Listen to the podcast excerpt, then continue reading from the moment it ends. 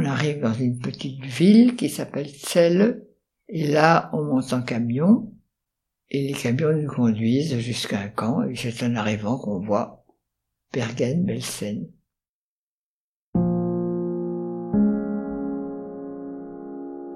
La Shoah, mot hébreu qui signifie catastrophe, désigne la mise à mort de près de 6 millions de juifs d'Europe par l'Allemagne nazie et ses collaborateurs pendant la Seconde Guerre mondiale. En France, plus de 25% de la population juive totale sera décimée. Les enfants ne seront pas épargnés. « 1942. Francine et sa maman sont arrêtés à La Rochefoucauld après avoir tenté de passer la ligne de démarcation pour se rendre en zone libre. Elles sont envoyées à la prison d'Angoulême, puis au camp de Poitiers, Drancy, Pithiviers, Bonne-la-Rolande et Drancy à nouveau, où elles resteront neuf mois. Grâce au statut particulier épargnant les femmes et enfants de prisonniers de guerre, Francine et sa maman échapperont au terrible camp d'extermination d'Auschwitz. Elles seront déportées par le convoi du 2 mai 1944 à Bergen-Belsen, en Allemagne, où elles deviendront des Austauschjuden, littéralement juifs d'échange. Francine nous raconte son quotidien de petite fille juive dans le camp de Bergen-Belsen, en Allemagne. Voici Francine, 11 ans, enfant de la Shoah. Du camion, on nous appelle par, euh, par nos noms, et je me souviens même que ils sont incapables de le prononcer. Franzine, Christophe. Ils déforment, forcément, avec leur accent allemand. Alors là, on entre dans le camp de Berken-Belsen et on nous met dans une baraque, tous ensemble. Il y a des Hollandais et il y a des enfants. Et ces enfants viennent et ils essaient de parler avec nous, mais c'est pareil, on n'arrive pas à se comprendre.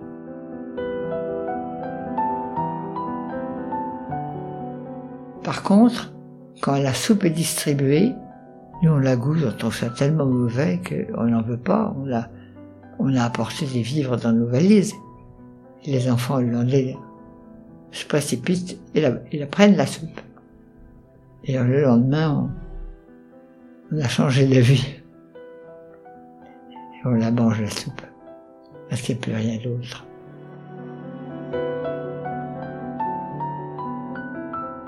J'irai à l'appel, on distribuera la soupe, maman sera nommée chef de baraque par les copines. Je ne sais pas, il y a une autorité, quelque chose qui émane d'elle qui fait que elle est toujours nommée chef de baraque, jusqu'au bout.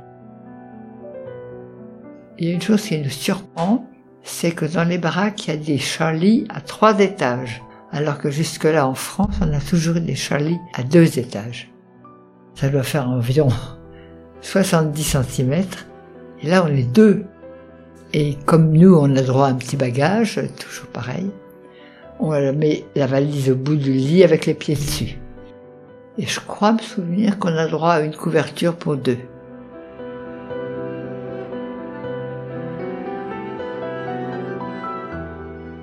Fur et à mesure que les Alliés approchent, les Allemands vident les camps et les déportés, on les envoie autre part, plus loin de l'endroit où on se bat.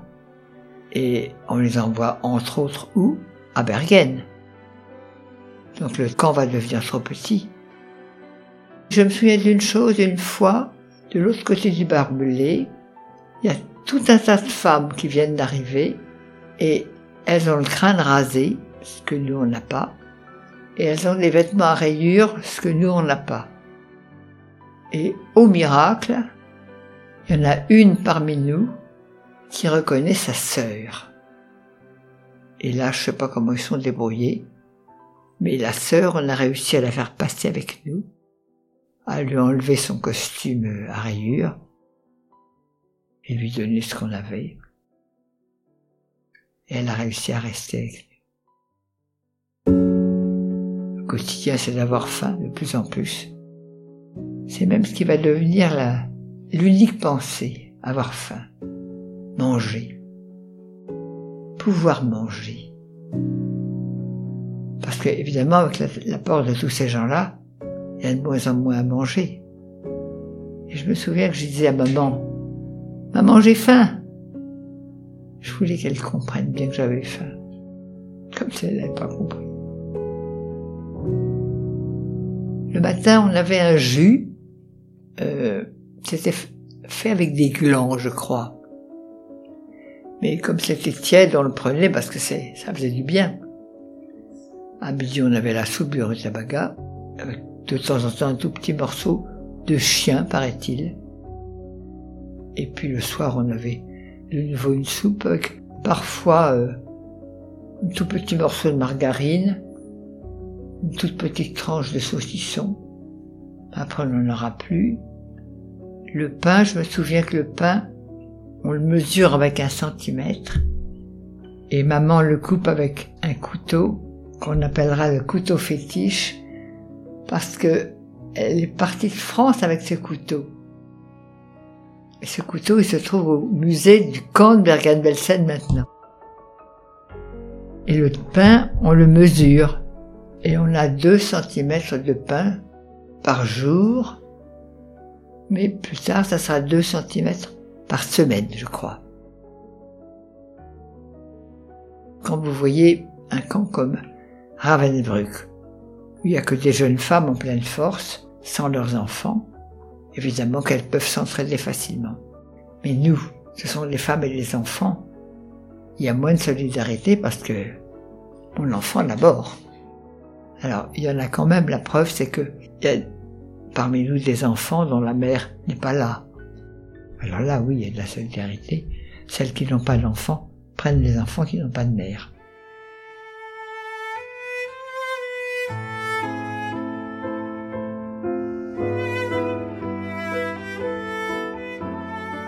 Un enfant doit toujours jouer avec n'importe quoi, mais il joue. On a des jeux, pas des jeux d'enfants déportés. On compte les morts. Les, morts étaient empilés comme des bûches. Alors on les compte.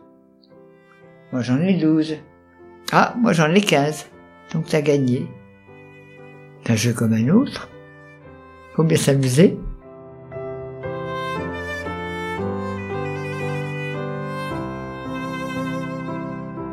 Premier mort qui m'a marqué, il faut retourner en arrière, c'est à Drancy. C'était un type qui s'était pendu pour pas partir en déportation. Et je suis rentré dedans. Là, j'ai vraiment eu un choc. Alors, pour retourner à Bergen, il y avait des morts partout. Ben, Bergen, c'est pas. Il n'y a pas ce qu'il faut, il n'y a qu'un seul, un seul four cramatoire.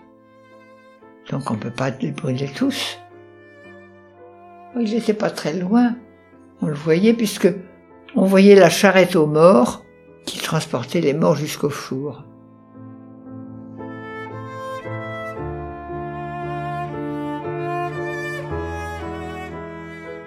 Et puis on a eu l'épidémie du typhus. Alors là aussi, ça fait mourir plein de gens. Alors du coup, ils font creuser des grands trous, des charniers, et là on met les morts dans les charniers. Enfin, il y en a quand même dans le camp et il y en a partout. On les enjambe. C'est une invasion de mort.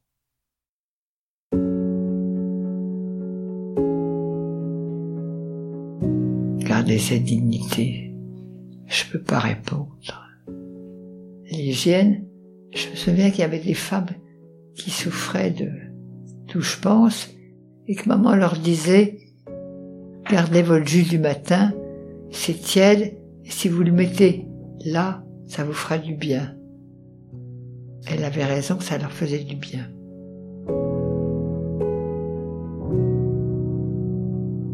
On a eu une douche le jour de l'arrivée. Ça c'est systématique. Ça c'est parce qu'ils avaient peur des, des microbes. Et puis c'est tout. Alors nous, on a eu une douche à la fin de notre incarcération à Bergen, et là on n'a jamais su pourquoi. Et c'est une douche qui s'est passée la nuit. Qu'est-ce que j'ai eu peur? J'étais sûr que c'était la fin. Non, c'était une vraie douche. Ben, vous savez, traverser le camp la nuit, sans savoir où on va, ce qui va vous arriver, On a peur.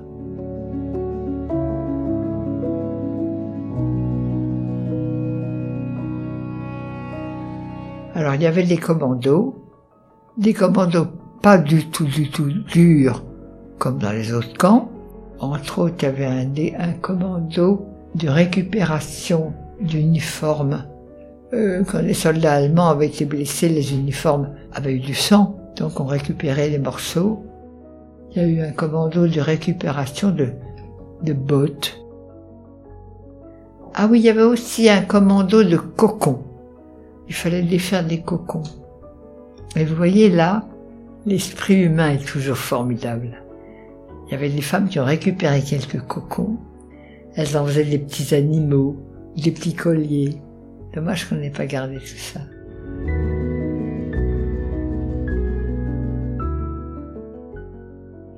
Bon, maman, je savais bien que ce qui l'a fait tenir, c'était l'idée de papa. Alors ça, elle a toujours pensé à lui. La preuve, c'est que quand elle a eu son typhus et qu'elle a cru qu'elle allait mourir, elle m'a dit, si tu retrouves papa, tu lui diras que j'ai tenu que pour lui.